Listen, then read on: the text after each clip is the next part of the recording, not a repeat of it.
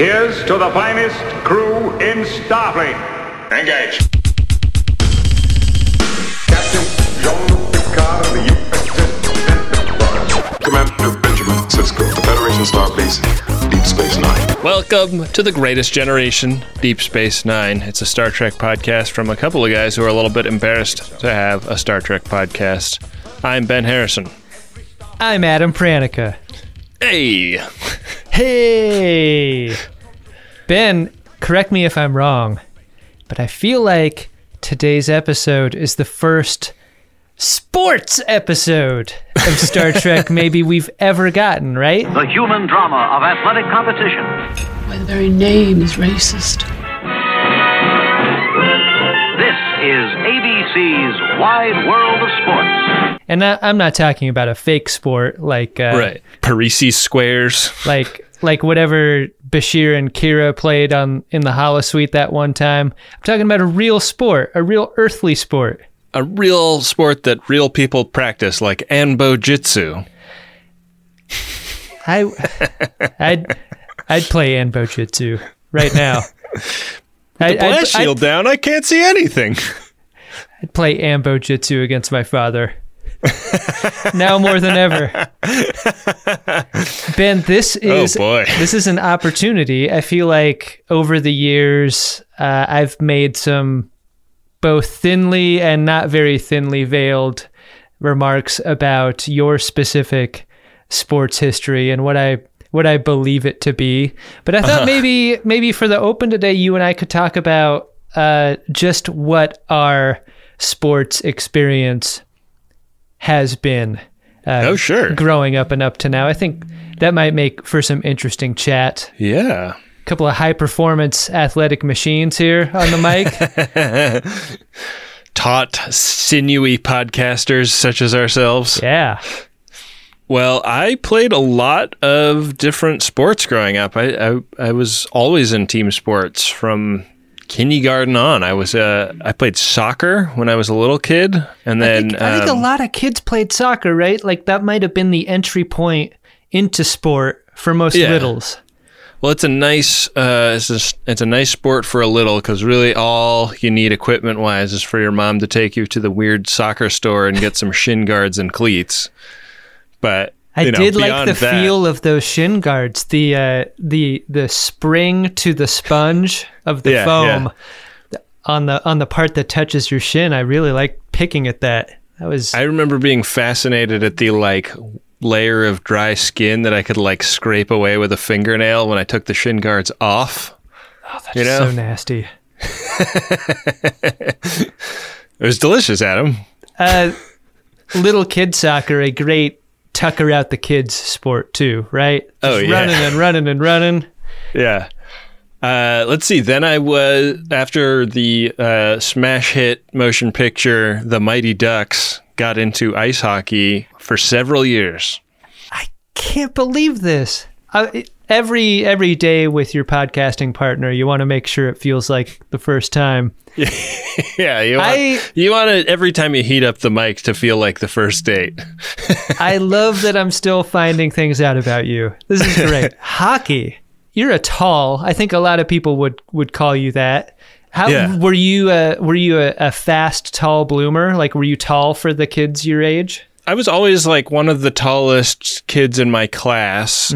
Uh, I was never the tallest. Like never once in my entire elementary through high school experience was like the tallest kid in my class. But um, Did you have crazy growth spurts? I did, but I didn't stop growing till I was like 25. Like I, I was like so six two when I graduated high school, and I'm six four now. my wife and I have been watching the Jordan documentary, and one of the like, there's a lot that's funny about that doc. Like, there's there's comedy peppered throughout, and one of the biggest laughs that it got out of me was like Jordan goes to college at like six three. Goes uh-huh. away for the summer and comes back five inches taller. I don't know how that happens. I, as far as I know, I stopped growing my senior year of high school. Yeah, I Vertically, mean, I was I was an awkward boy. I think I, I think my feet stopped growing when I was like 10 and a half. So I have size 13 feet, and I was probably like five six when my feet got to size 13. Can I ask you a question? Uh, when I was growing, I sort Yeah. of never thought I would stop. And so, Yeah. like, at least in my household, you always. You're buying for a size up to get that Right. that product longevity in shoes, in pants, in shirts. I have I stopped growing, but I kept getting bigger clothes, expecting that to happen. Was there a moment in your childhood where where like you outpaced the the growth in in shoe and shirt size, and at that point you were like, "Whoa, I gotta now I, everything is too big for me, and I look crazy."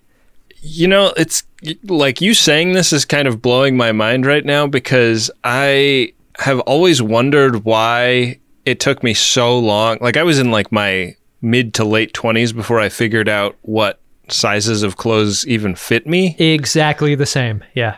And I've always ascribed that to the kind of late 90s fashion of wearing too big of clothes, you know, big big baggy pants and, mm-hmm. and shirts where the where the seam is way down off the shoulder You can't come out dressed like that. You're all puffed up. and I never made the connection that it was probably also partly that as a kid it was just I like uh, we were firing at a moving target every time we bought clothes for me. It was shopping for value every time. Every, Yeah. every back to school sale was was like, can we squeeze another year out of this?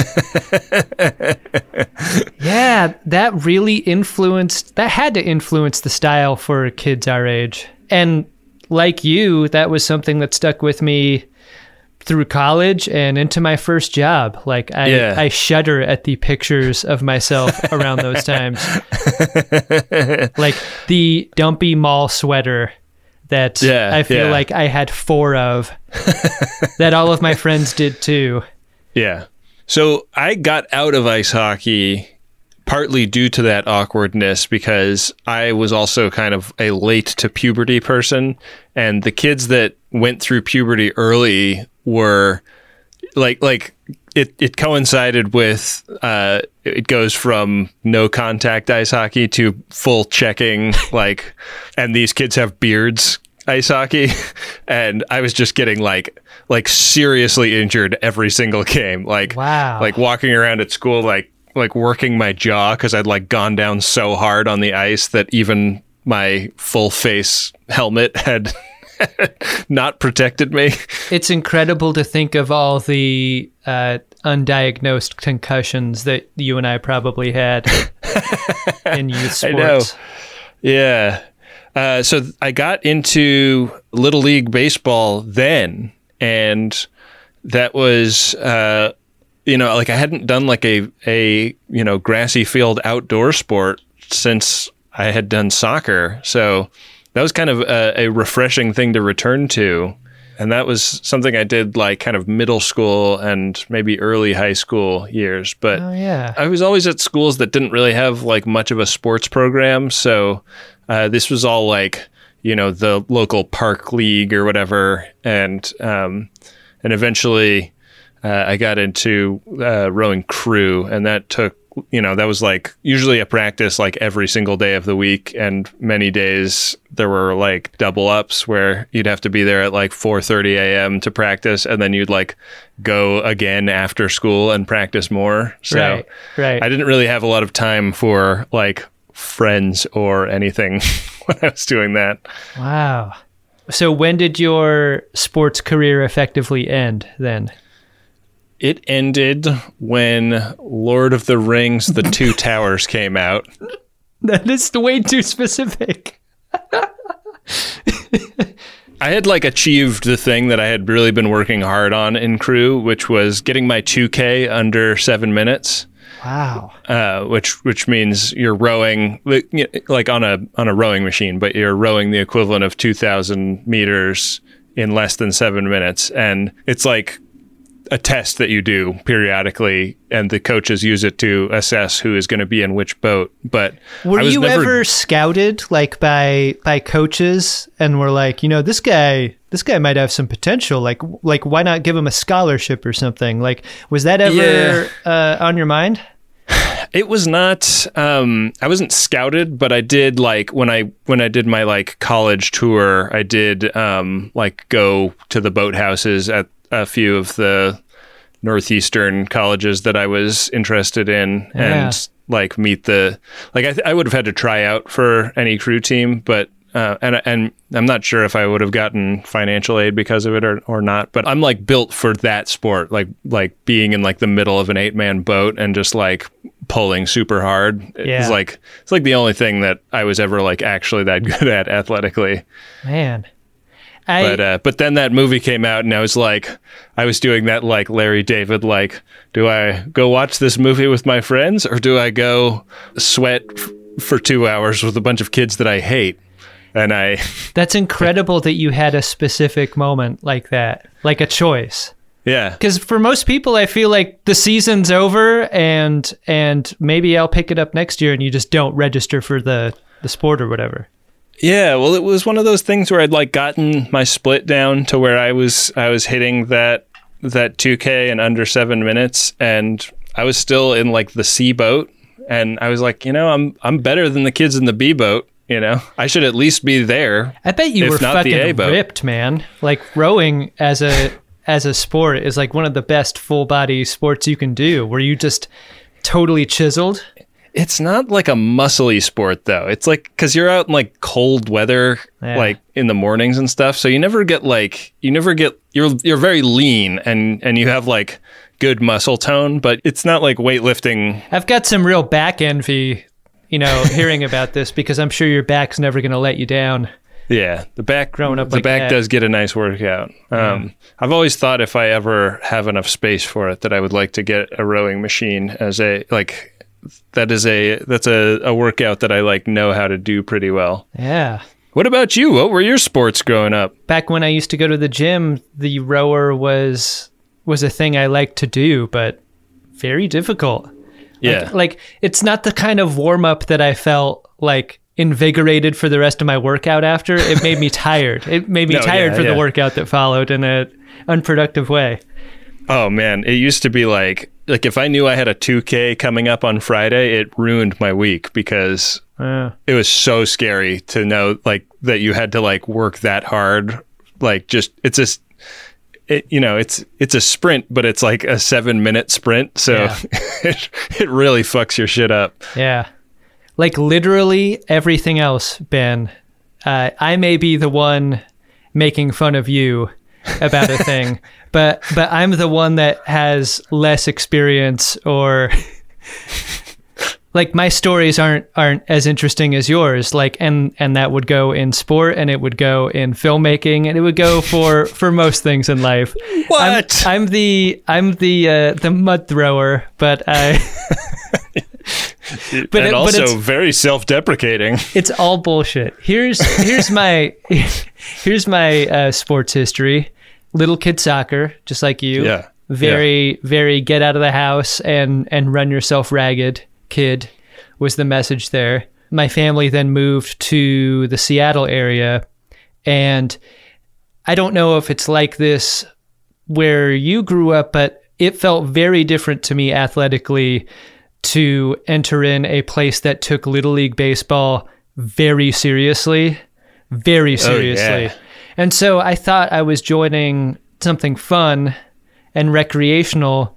And what it ended up being was like coach dads instilling an amount of seriousness at the expense of fun that made it really difficult to enjoy for more than a season. And so after that first season, I stopped. I stopped playing. It didn't. Yeah. I mean, and this was uh, this is not to be confused with the middle school baseball league that I baseball team that I played on, which I don't know about you. When you're in uh, in the seventh grade in middle school, Yeah. uh, that's basically the best time for minds, bodies, and hearts to be thrown into anything competitive. yeah. and you know you do your tryout, and then you get if you're me. You think you did pretty well during tryouts, but instead are put on the not just the JV team, but the the JV JV team. The A- EJV team. Extremely junior. the team that they don't even have enough uniforms for, so you're wearing the girls' softball uniforms. and that's that's what we did.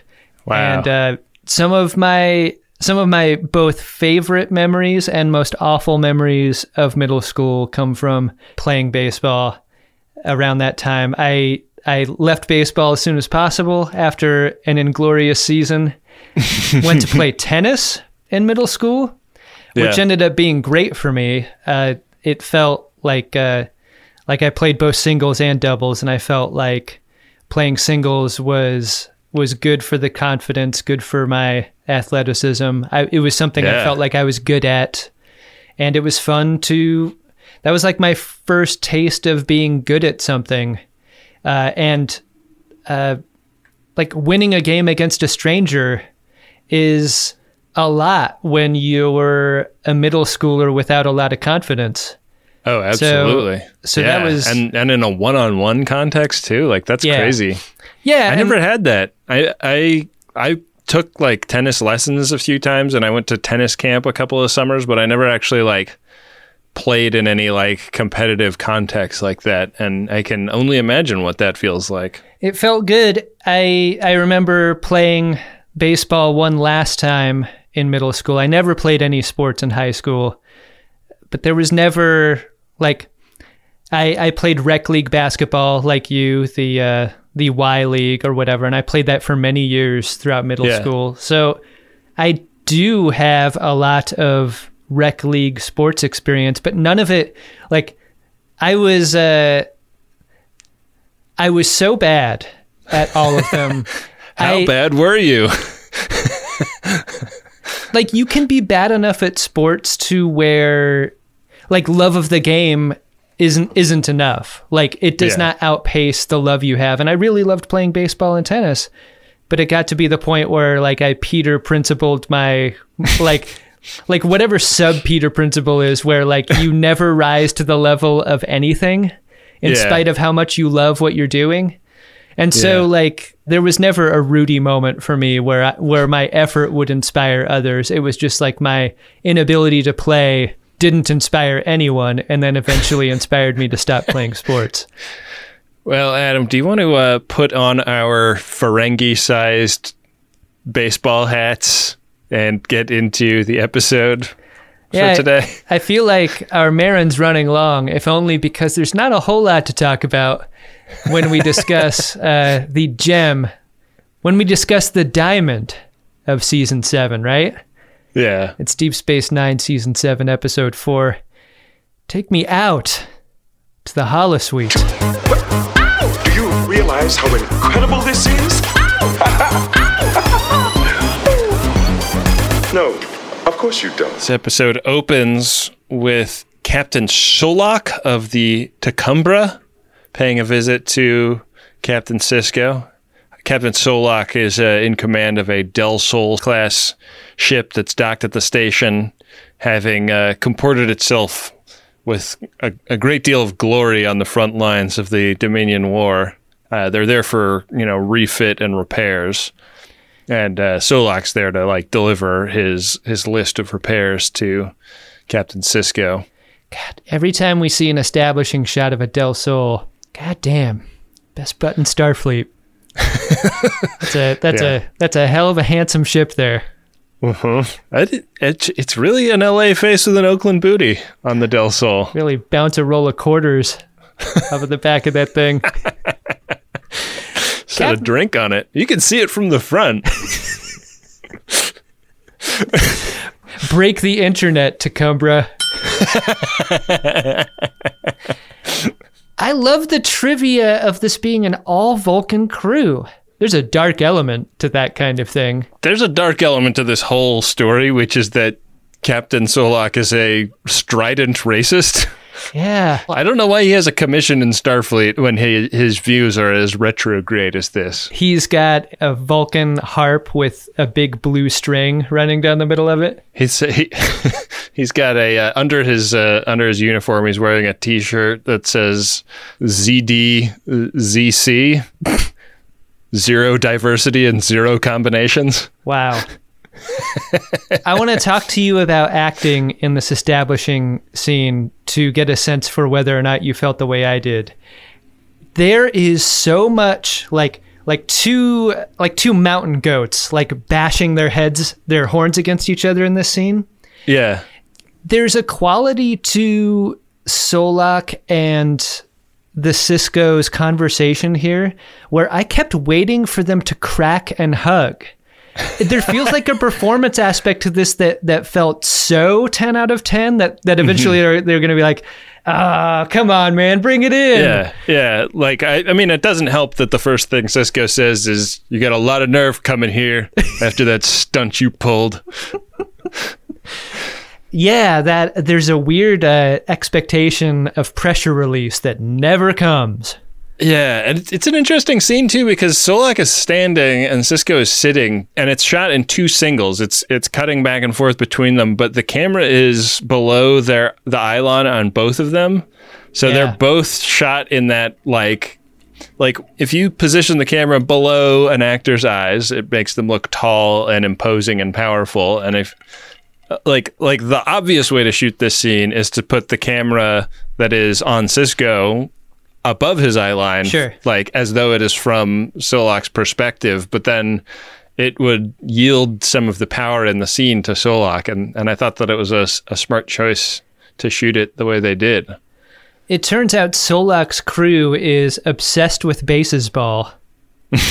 and and they're obsessed with the game at Sisko because as we learned throughout the episode, the Sisko has gone winless against Solok in every competition they've ever had. This is a, an episode about a Louisville Slugger measuring contest that has been with these two men their entire career. It's so weird that the winner is obsessed with with with taking Sisko down. So often in stories of competition, it's the loser that keeps trying to win over and over again until finally maybe there's a chance.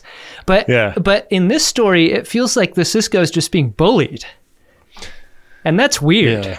I mean, Solok has the axe to grind of any racist, right? He like needs to he like racism doesn't actually hold up under any scrutiny. So racists are constantly trying to rationalize it to themselves. Well, I mean, to take the other side, Oh boy, Adam, I don't know. sure you want to do that? Well, you just cut about 13 minutes out of that episode, and we're Yeah. back. I love this next scene in the wardroom where it's clear that uh, Sisko has personally vouched for the rest of the crew's interest in having a little baseball game on the Holosuite and playing competitively against Solok's team of Vulcans. They all come come in here expecting a McLaughlin group Issue one. about some kind of war game or serious competition, but it's a slide whistle McLaughlin group. Right. The deal is that Solok has like a holo, holodeck program that he likes to run for his crew, and the competition is going to take place in the context of this program. And they've got two weeks for Ben and Jake Sisko to sort of whip the crew of Deep Space Nine into shape. And this starts with book learning, and there's a lot of attempted comedy Right. with the characters studying the infield fly rule on iPads. Fly. The term for a batted ball while it is in the air. we cut over to Damar and Weyoun, where they have both mutually agreed to take two weeks off of the war for no reason. so this really fits nicely into everyone's schedule. Yeah, I, I thought it was a nice touch that they're standing there in their war room and there's a guy that walks through selling concessions. Kanar here! Get your Kanar here! Ice cold Kanar! Kanar! Five. All right, buddy. Five dollars. And then people pass the Kanar down the line and then the money gets passed down the line back. I mean, people complain about the price of Kanar at at the games, but it's fun because sometimes you get that giant novelty bottle with the with the logo of your team on it. It feels special. Oh, yeah. Yeah. It's okay to overpay for special occasions. Absolutely. And again, you know, like that's what keeps these things alive, you know? Yeah. That's the lifeblood of the ballpark is the expensive Kanar. The Dippin' Dots at a uh, Cardassian baseball game come in a giant spoon, don't they? so the crew like learns the rules by book learning first. And uh say bell they ring for a long time and over a number of scenes. Oh yeah. uh, it starts in ops then it cuts to quark's bar. In quark's bar uh, Rom and Leeta have caught wind of this game and are really interested in participating themselves. They want to try out for the team. Quark does not though. No, he doesn't, but he also wants to fit in. Like he doesn't want to be left out of moments like these. He should. He should be like, this is great. i while everybody's on the holosuite doing that bullshit, I'm going to do crime. That is exactly where his mind should be on his money, but it isn't. Yeah, he's got his mind on this baseball and this baseball on his mind, rather. There are tryouts, is what the Sisko organizes, as if he has any more players possible than the ones that he has. You're going to make the team if you try out for the Niners, Ben. I would have liked to see Morn in the tryouts. This ball is crushed. And Morn getting cut. Here he comes on the run, and now fisticuffs. There are a number of parts of this episode where I I wondered why the focus was where it was, given the many possibilities that mm-hmm. a story like this presents. Golden cut. The cut. Golden cut. So. In the Hollow Suite, Sisko gives a speech so inspiring. We've never heard anything like it during wartime. I was like, where is this Sisko been? this, this is great. I'm ready to play for him. It's about courage. And it's also about faith. And it is also about heart. And if there's one thing our Vulcan friends lack, it's heart. He introduces the team to Jake, for some reason, the slider Sisko, who's going to be their secret weapon. Uh, it looks like to me that he's packing a secret weapon because I was very distracted by the giant bulge that was basically center frame. I was wondering about the uh, the athletic cup that a uh, a character like Worf might be wearing. Do you do you have to design it differently if you're a double donged species? Oh man, I'm sure you're just coiling those up like cable inside there. But uh, pitchers don't wear cups. But Cirroc Lofton does. I never pitched in Little League. They never let me do that. Probably couldn't find a cup big enough for you.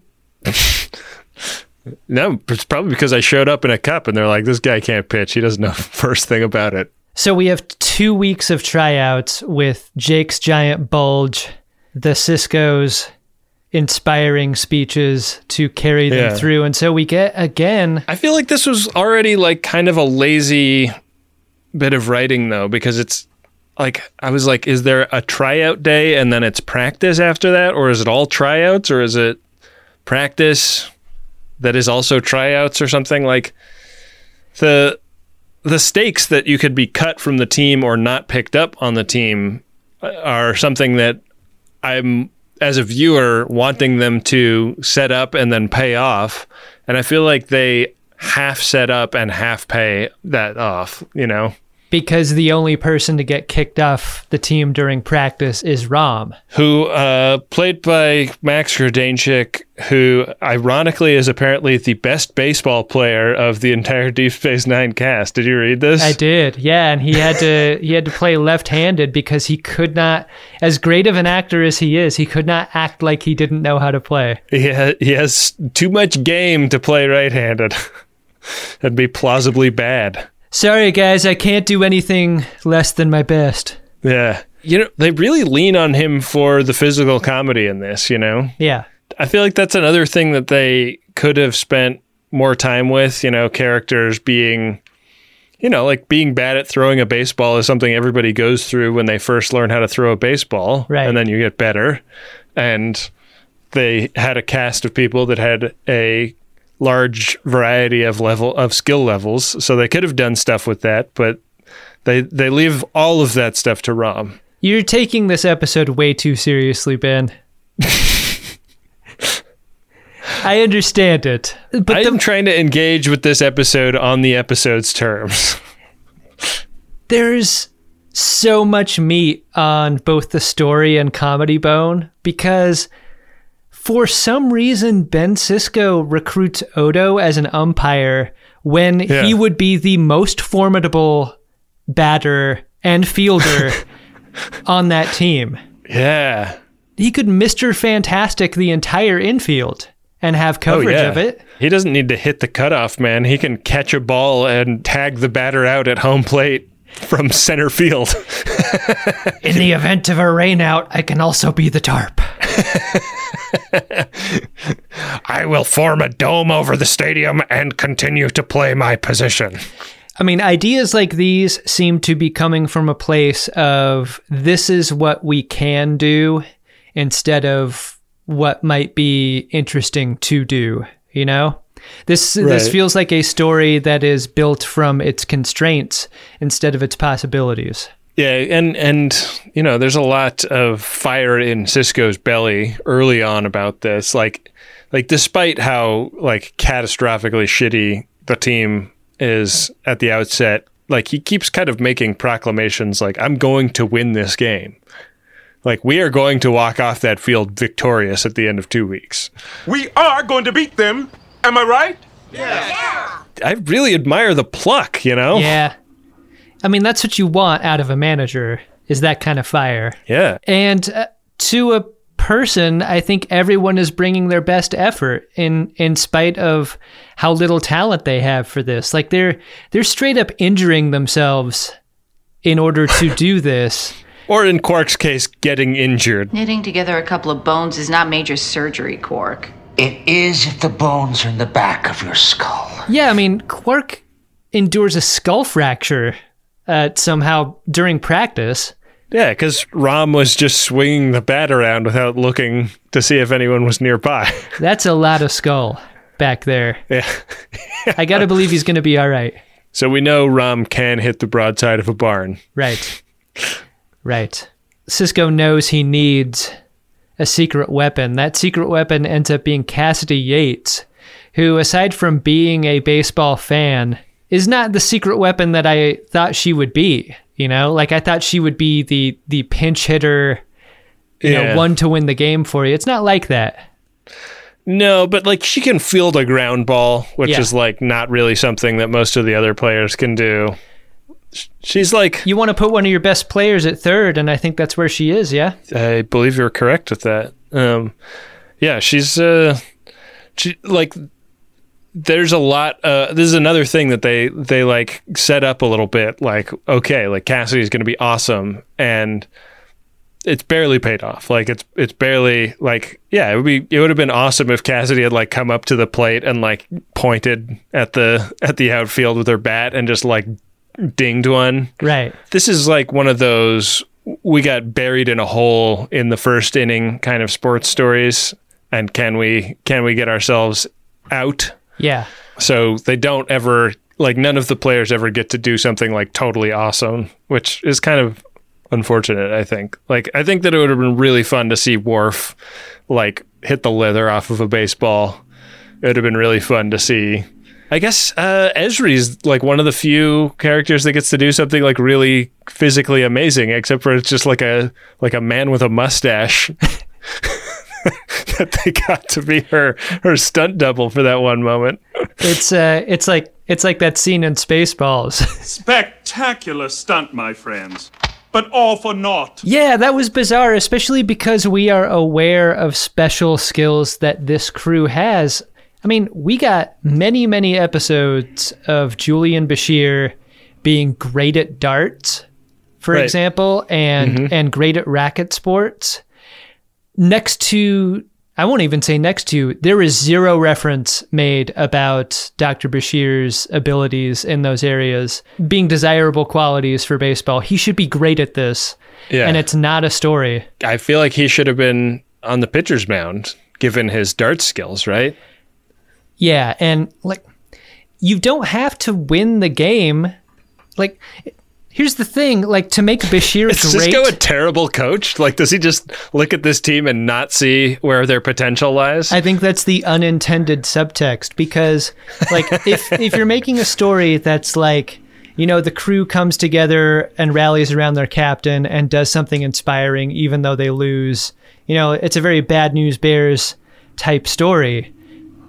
Nothing about that idea is ruined by inserting a couple of really good players onto your team. This is why really good players don't mean your baseball team is good. Like I grew up watching the Seattle Mariners, which are were like notably a team with one or two great players. They didn't go anywhere for a long Yeah. time. I mean, like the subtext is that Sisko is a bad coach, but I think that like his failures are the writer's failures, right? Like the writer failing to see these these angles that could be played in his own script. Ronald D. Moore gets the writer credit here, but I think you read this too. Like this was a total reskin of a script that Ira Steven Behr wrote for Fame.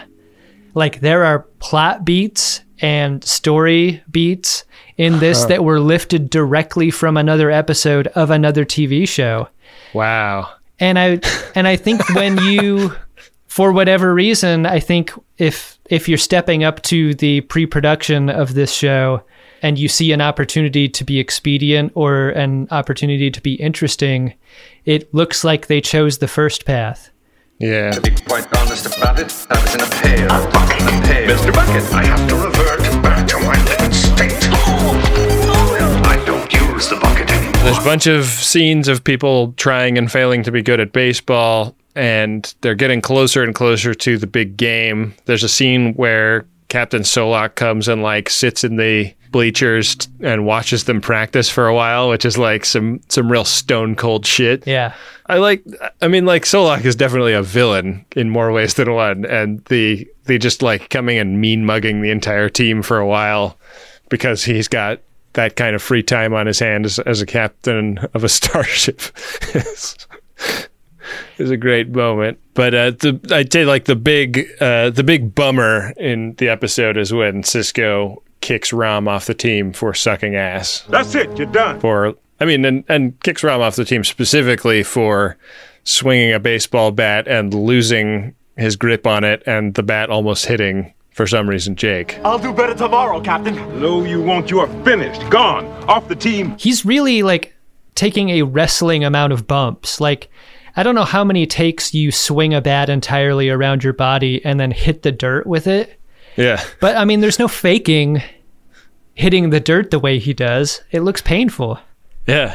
I really, really threw, threw himself into this. as a real athlete, I admire his willingness to do that. Totally. The team really rallies around Rom here. They're like, yes, that, like Sisko was totally out of line. He was being a complete prick, and we're going to quit so that, uh, you know, in solidarity with you. And Rom is the one that is, uh, is like, no, I want to see these Vulcans get beat. Even if I'm only watching from the the uh, stands. I saw this as a reverse psychology ploy, and that no one wanted Rom to play on their team, but they wanted to make it seem as make it seem as though they did. Uh. Did you get a whiff of that in this scene? Uh, I didn't pick up on that, but I like the I like the read a lot. Maybe my favorite part of the story is that O'Brien unfortunately has aggravated a kayak injury. He's going to be unable to play I was kayaking on the holodeck again. You dislocated your shoulder. and thus relegated to bench coach slash first base coach duty. Doesn't stop him from doing a little bit of uh, replicator research, and he and he makes himself some Scotch flavored gum. Did someone just fuck a clown in here? I mean, really? Doesn't that sound delicious? I mean, it's something I would try. It's like that licorice gum, you know? Right. Yeah. I'll try anything once. Yeah. In Sisko's quarters, he and Cassidy sort of get into what grinds his gears about Captain Solok, and this is where we get the the backstory that uh, back at in his academy days, he and Solok were in the same year, and Sisko was like tying one on with a bunch of friends at a bar somewhere. Solok was like, "You wrestle Starfleet." you talk and you talk, but you have no. Roman, human. I gotta say, wrestling a sober Vulcan sounds like a very specific masturbation technique. Oh yeah. hey, uh, sorry I was late. I had to uh, wrestle the sober Vulcan. you know what I mean. but now I'm feeling very relaxed and able to focus in a way that I couldn't before. It's actually a very effortful kind of onanism because it takes three times the strength that uh, it usually would. But the stakes are high for all non Vulcan species here because what he reveals is that Solok has basically had a hobby ever since this wrestling match of publishing psychology papers and things about what useless pieces of shit humanity are for having the capacity to emotionally overreact to somebody pushing their buttons the way Solok did. It's so strange to think about a Vulcan acting like this. I mean, we for a long time I think we've understood that, you know, Vulcans are a very uh, do as I say, not as I do type of people, but like the spitefulness of this Solok character to basically be the adult bully of Ben Sisko for years. Yeah. Comes as kind Yeah. of a shock to me. Amazing how little insight he has into his own emotional reaction to Yeah. other people. But this scene ends with Ben Sisko like begging Cassidy Yates not to tell the crew about what the real dispute is here. And it's a smash cut to a secret second McLaughlin group. Issue two. In which she is spilling the beans about this wrestling match beef. Let's just do a show without Pat Buchanan. A secret show. Isn't this nice? He's not here dog whistling. It's it's really good. Cut to Pat Buchanan reading all of the books that Solok wrote about racial superiority. There's some argument about like why not tell the team why this is so important. This is the Cassidy v Ben Sisko conflict here. Like why keep this a secret? That that there's a personal grudge happening here. They don't understand why you're so caught up in this. Oh, no, I'd uh, rather they think I'm just caught up in some baseball game than pursuing an adolescent rivalry. Also, it's not a secret. Solok publishes these papers. It's a great point. I don't understand the choices being made by these characters in this moment. It's not great. And uh, the game starts, and like pretty soon there's a, you know, ball that gets called as a strike situation that gets Sisko to run out of the dugout and like tap Odo on the chest and get thrown out of the game. Rule number 4.06, subsection A, paragraph 4. Look it up, but do it in the stands. You're gone! And it's like, well, there, there you've got it. Like that is what Solok needed. Like win or lose, like mm-hmm. w- whichever way this game goes. Yeah. Solok got what he came for. So, like, can we pack it up and end the episode early?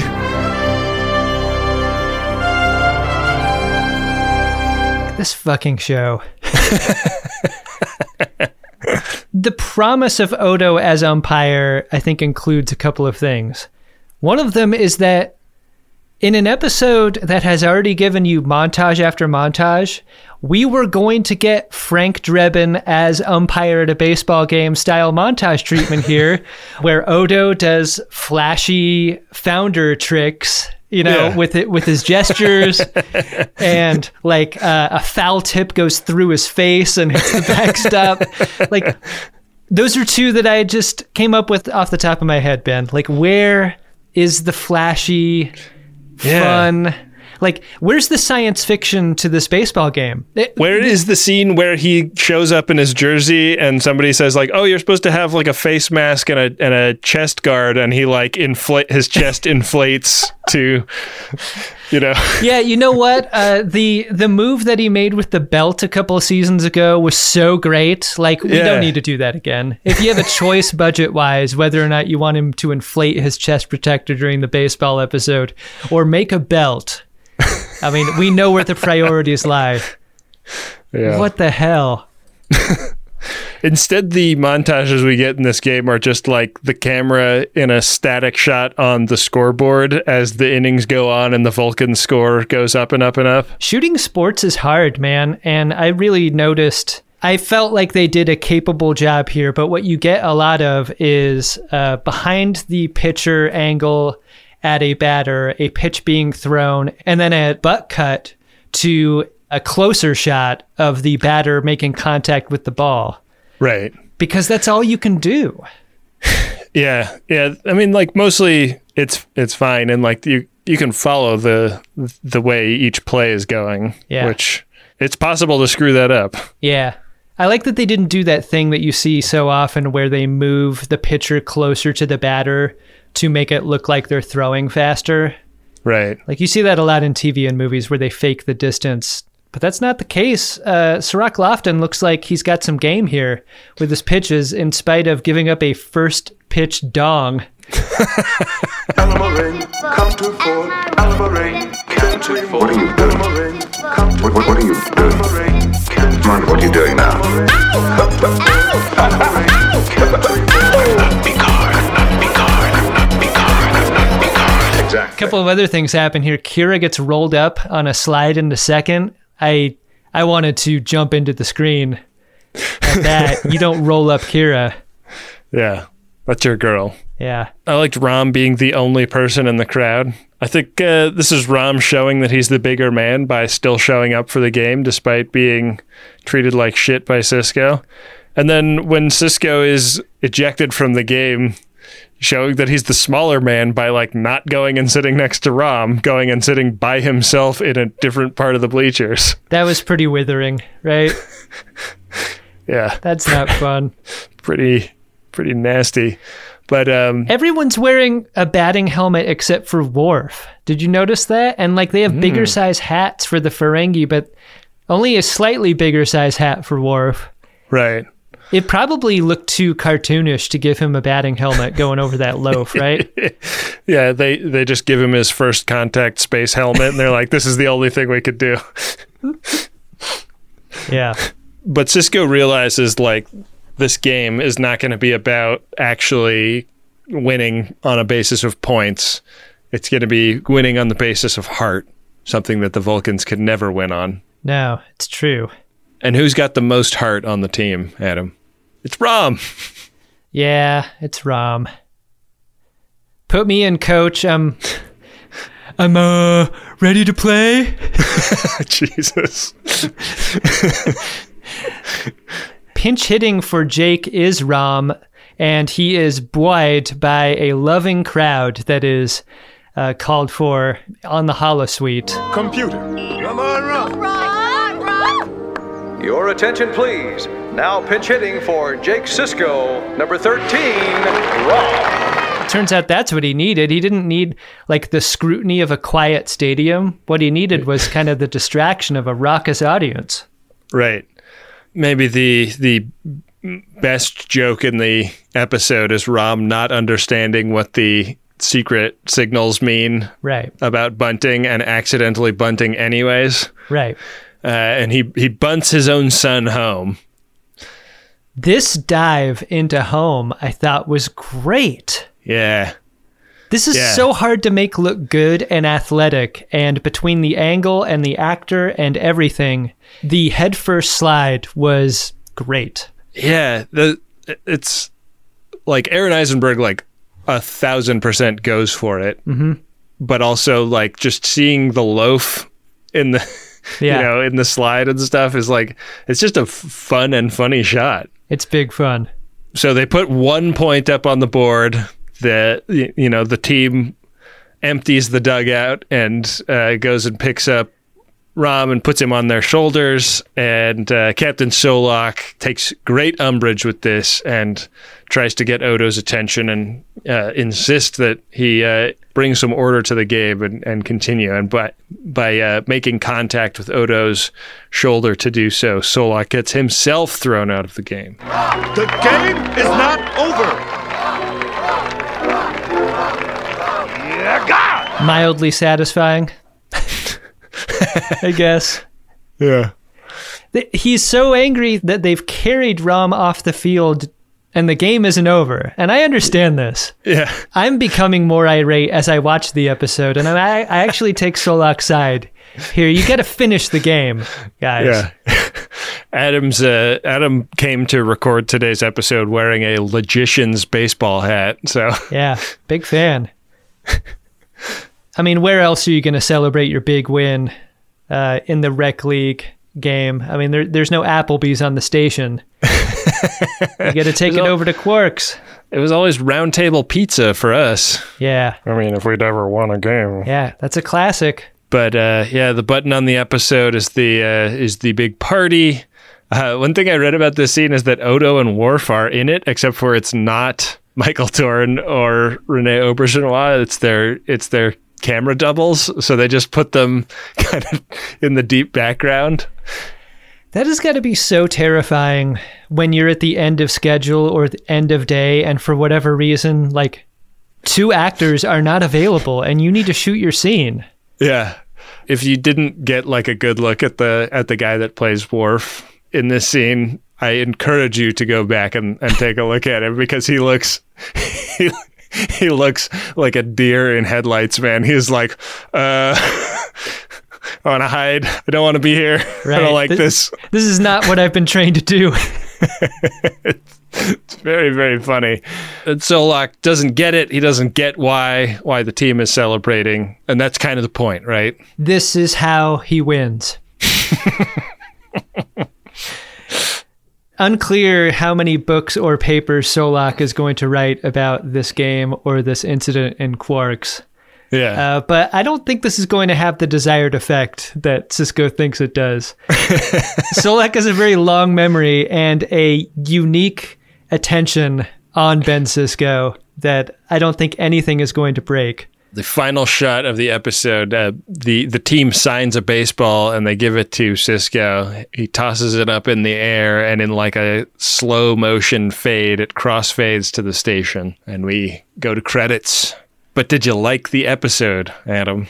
This may surprise you to hear, Ben, after after the both of us just took our Louisville Sluggers to this thing. I love this episode. Yeah, it's a good episode. I thought I thought it was so much fun. I think like it's a it's a rare episode that can have a script this bad and still be really fun to watch. that makes it a miracle, I think.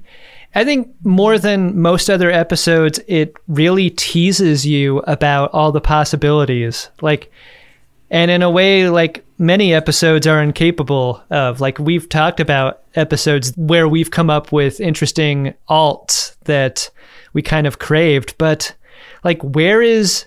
Where is Morn sitting in the stands eating a bucket of seeds? Like, right. where is the green Gatorade that obviously the Vulcans drink? like would have been great. The and between that and like Bashir and Worf not being utilized like they could, what makes this episode fun is thinking about all of the possibilities and and in a strange way, thinking about all of them does not uh, diminish how much fun the episode is because I think there's something in its pacing that is just pretty fast, pretty light, Yeah. pretty pretty low calorie episode. Yeah, it doesn't have a B story. Like it, it's all A, and that's Yeah. sometimes a recipe for a an A that is you know not beefy enough to span an entire forty five minutes of television, but this keeps your interest and stays fun the entire time. it feels like everyone is having fun on this episode in a way they can't suppress. Yeah, right. Yeah, and that fun is infectious.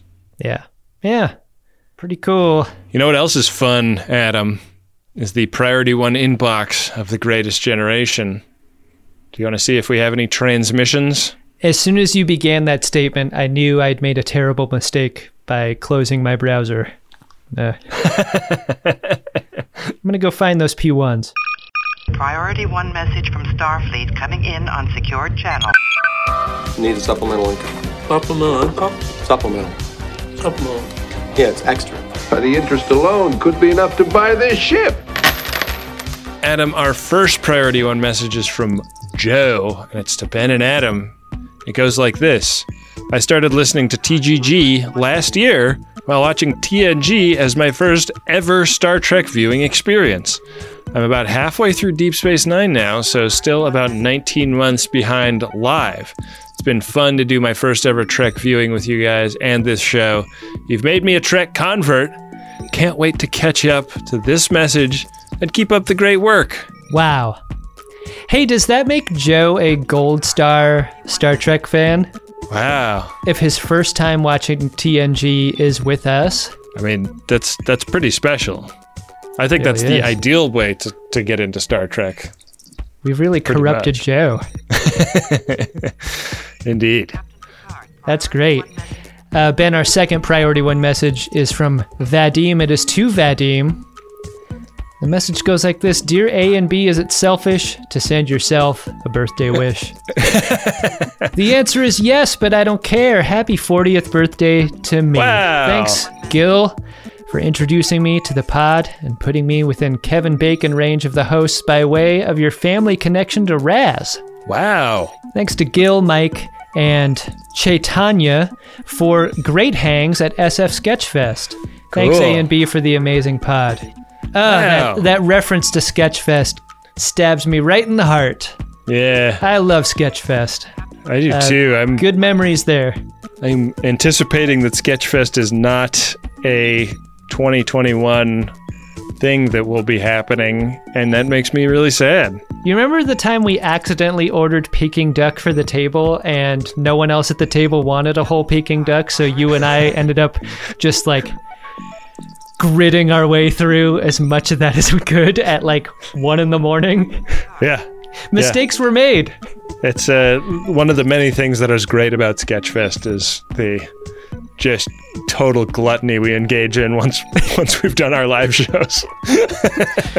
Uh, I, we've got a lot of great memories from Sketchfest, and uh, it sounds like Vadim and co do too. Can't wait to make it back there when we can. Yeah. Well, Adam, if people want to get a Priority One message for the show, the way to do that is by heading to MaximumFun.org slash Jumbotron. It's a hundred bucks for a personal message and 200 for a commercial message. And we appreciate it because it's uh, one of the few revenue streams we have for this thing. Gold press. Gold press. Am I right? Am am I right? You might have heard us talk about Squarespace before, and you're thinking, what do I need a website for? I already have a bunch of profiles across the different social medias. But isn't it time you had a place online that wasn't owned by a social media company? How about you take control of your online identity with a website of your own? For that, there's Squarespace. With Squarespace, you can buy a URL and build a customized website with your name and not a giant social media company's name with your name attached and a bunch of numbers at the end. With Squarespace, you can have a place on the internet personalized to your aesthetic that lets you tell people about who you are instead of an algorithm. And the best part is, you don't have to be an experienced designer or a web page creator to make something great because Squarespace is always there for you with their award winning 24 x 7 customer support. Don't settle for being another company's product. Be your own product with a website that's all you with Squarespace. Go to squarespace.com for a free trial, and when you're ready to launch, use the offer code SCARVES to save 10% off your first purchase of a website or domain. That's squarespace.com. The code is SCARVES. Think it, dream it, make it with Squarespace. A good time so often has a downside, doesn't it? Especially when it comes to stuff that you put in your birdie. We've all been hungover before. I mean, many of us have, I guess. Or we've had too much jazz in our gummy. And that sucks, right? Because you don't think about the time after the good time that you've been trying to have a good time. That's why I like Lumi Labs so much. It's the predictability.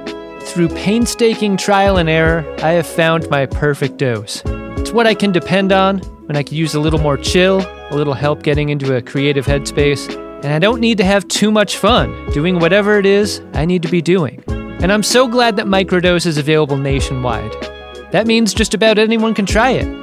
To learn more about microdosing THC, go to microdose.com and use the code SCARVES to get free shipping and 30% off your first order. Again, that's microdose.com and the code is SCARVES. Hi, Adam Pranica here for Podshop.biz, the easy way to dress, drink, and decorate virtually anything fast with embarrassment that lasts. Podshop.biz is not a cult, and it's not a multi level marketing scheme. It's a supercharged carousel of crap spinning at a high rate of speed for all your dorky needs. Ordinary web stores are a mess, but with Podshop.biz, you'll find products from all of our shows referring to many of our most popular bits. Shirts, glasses, and bags from other websites can damage your mood, but not with Podshop.biz. Our nerdy, jokey bullshit will rebuild your damaged attitude and turn you into a person with Riz. Turn your laptop from off the shelf to off the hook with a sticker. Make pool time cool time with our line of hilarious swimwear. And stop raw dogging your smartphone. Strap it up with the choice of designs that'll have you go from saying hello to hello. But that's not all. At podshop.biz, you can choose from the Brenner Information Systems Collection, the Uxbridge Shimoda Corporate Collection, This Old Enterprise, logos for Greatest Generation and Greatest Trek, and more. Order now at podshop.biz. Back for another game. You know it. What's going on? Just one more week till Max Fun Drive. Hard to believe. It's been a heck of a year since the last one. We're now a worker owned co op. We raised $50,000 for charity last year. And we've added a bunch of awesome new shows. But do you think we're ready to do it again? Absolutely. Lovely new gifts are lined up. The episodes will be amazing, and wait till everyone hears the bonus content. Yeah, plus they know to go to MaximumFun.org slash newsletter, so they're getting all the news. Oh, like that meetup day is on Thursday, March 21st. Then what's bothering you? Me? Oh, nothing. We're all set for Max Fun Drive to start on Monday, March 18th. I just didn't want you to see this coming. Check. What? Hang on. Most of the plants humans eat are technically grass. Most of the asphalt we drive on is almost a liquid. The formula of WD 40 is San Diego's greatest secret. Zippers were invented by a Swedish immigrant love story. On the podcast Secretly Incredibly Fascinating, we explore this type of amazing stuff. Stuff about ordinary topics like cabbage and batteries and socks. Topics you'd never expect to be the title of the podcast Secretly Incredibly Fascinating. Find us by searching for the word secretly in your podcast app and at MaximumFun.org. Gold press platinum. Get that, get that. Gold press platinum, platinum, platinum, platinum, platinum. Gold press platinum. To our Yamaxons. Hey, Adam. What's that, Ben? Did you find yourself a drunk Shimoda? Drunk Shimoda! Man, there are a lot of Shimodas in this episode. It is. Ooh, it's a real cavalcade of Shimodas. I mean, I can't give the Shimoda to the field the way I would like. Here's here's who I'll give my Shimoda to. I'm gonna give my Shimoda to Odo because you never want to be caught jacking out by by someone, and that's what he's doing when Kira walks by uh, his security office. He's practicing. He's practicing mm. his his his calling people out. Yeah, and I think I think you got to pull the shades for something like that. That's something you don't want to do with your back to a glass door. yeah, because all you see is shoulder roll, and mm-hmm. uh, who knows what that could be. People are going to interpret that a lot of different ways. What about you, Ben? Uh, my Shimoda is Kira for a moment very early in the episode that just it, it made me it was like it was my first laugh out loud moment of the episode. Sisko comes out of his meeting with Solok and says to Kira, like, I need you to assemble the senior staff immediately. And we cut to the wardroom and Nog is in there. what, oh, what no. does Kira think Nog's rank is? That's hilarious. So, uh, for for assuming that by senior staff, Sisko meant everyone, including Nog, Kira gets my drunk Shimoda. Maybe Nog is sitting down after having done the catering for the meeting. like he wheeled in the uh, the the coffee cart. Yeah, I could see him like sitting in the in on in, on in a chair that's like up against the wall. You know, like a like you see in a high level political meeting, like the the aides and assistants of the various secretaries sit in the meeting but not at the table. There's always a log of these meetings, but there's there's also the need for physical notes to be taken, and so Nog's Right. role is is to do the minutes. He's got to keep things on track. Yeah. Well, speaking of keeping things on track, Adam, uh, how do you feel about me heading over to gagh.biz slash game where we keep the game of buttholes, the will of the prophets, and uh, figuring out how next week's episode is going to go? Game of buttholes, a surprise around every corner for us. That's true. No surprise uh, is that next episode is season seven, episode five, Chrysalis. Bashir becomes romantically involved with a genetically engineered patient. Hmm. He's genetically engineered. We both like the same beverages. uh, currently, that runabout is on square 55, where uh, one square ahead is a looking at each other during, uh, a square that you and I definitely do not want to hit. Yeah, we don't want to get coronavirus. We we're so committed to Game of Buttholes, Will of the Prophets that uh, one or both of us dies. We break quarantine and actually buy it because of this stupid podcast.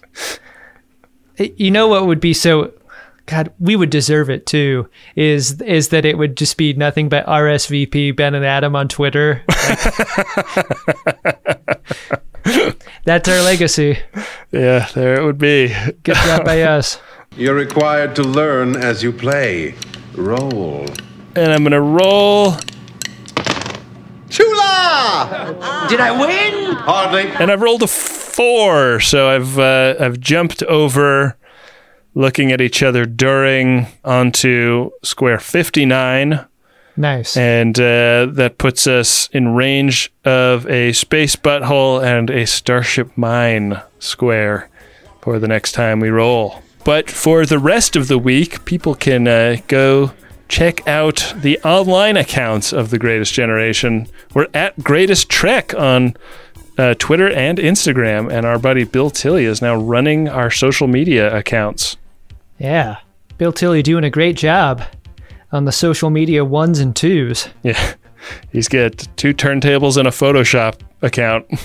Uh, music for the show created, of course, with the help of Dark Materia, generously offering up his work to you, me, and Adam Ragusea for the theme and interstitials on our program. Can't thank them enough. Yeah, and uh, Adam Ragusea, of course, now YouTube sensation with the cooking channel. Just search Adam Ragusea. This episode and every episode of The Greatest Generation is made possible by those that support it financially. You can do that by going over to MaximumFun.org slash join. Get yourself on a program, monthly style. It uh, gives it. you access to a whole bunch of extra episodes and uh, really helps keep the show going. It sure does. Lots of really, really fun bonus eps up there. With that, we'll be back at you next time with another great episode of Star Trek Deep Space Nine and an episode of The Greatest Generation Deep Space Nine, which is genetically predisposed to being great.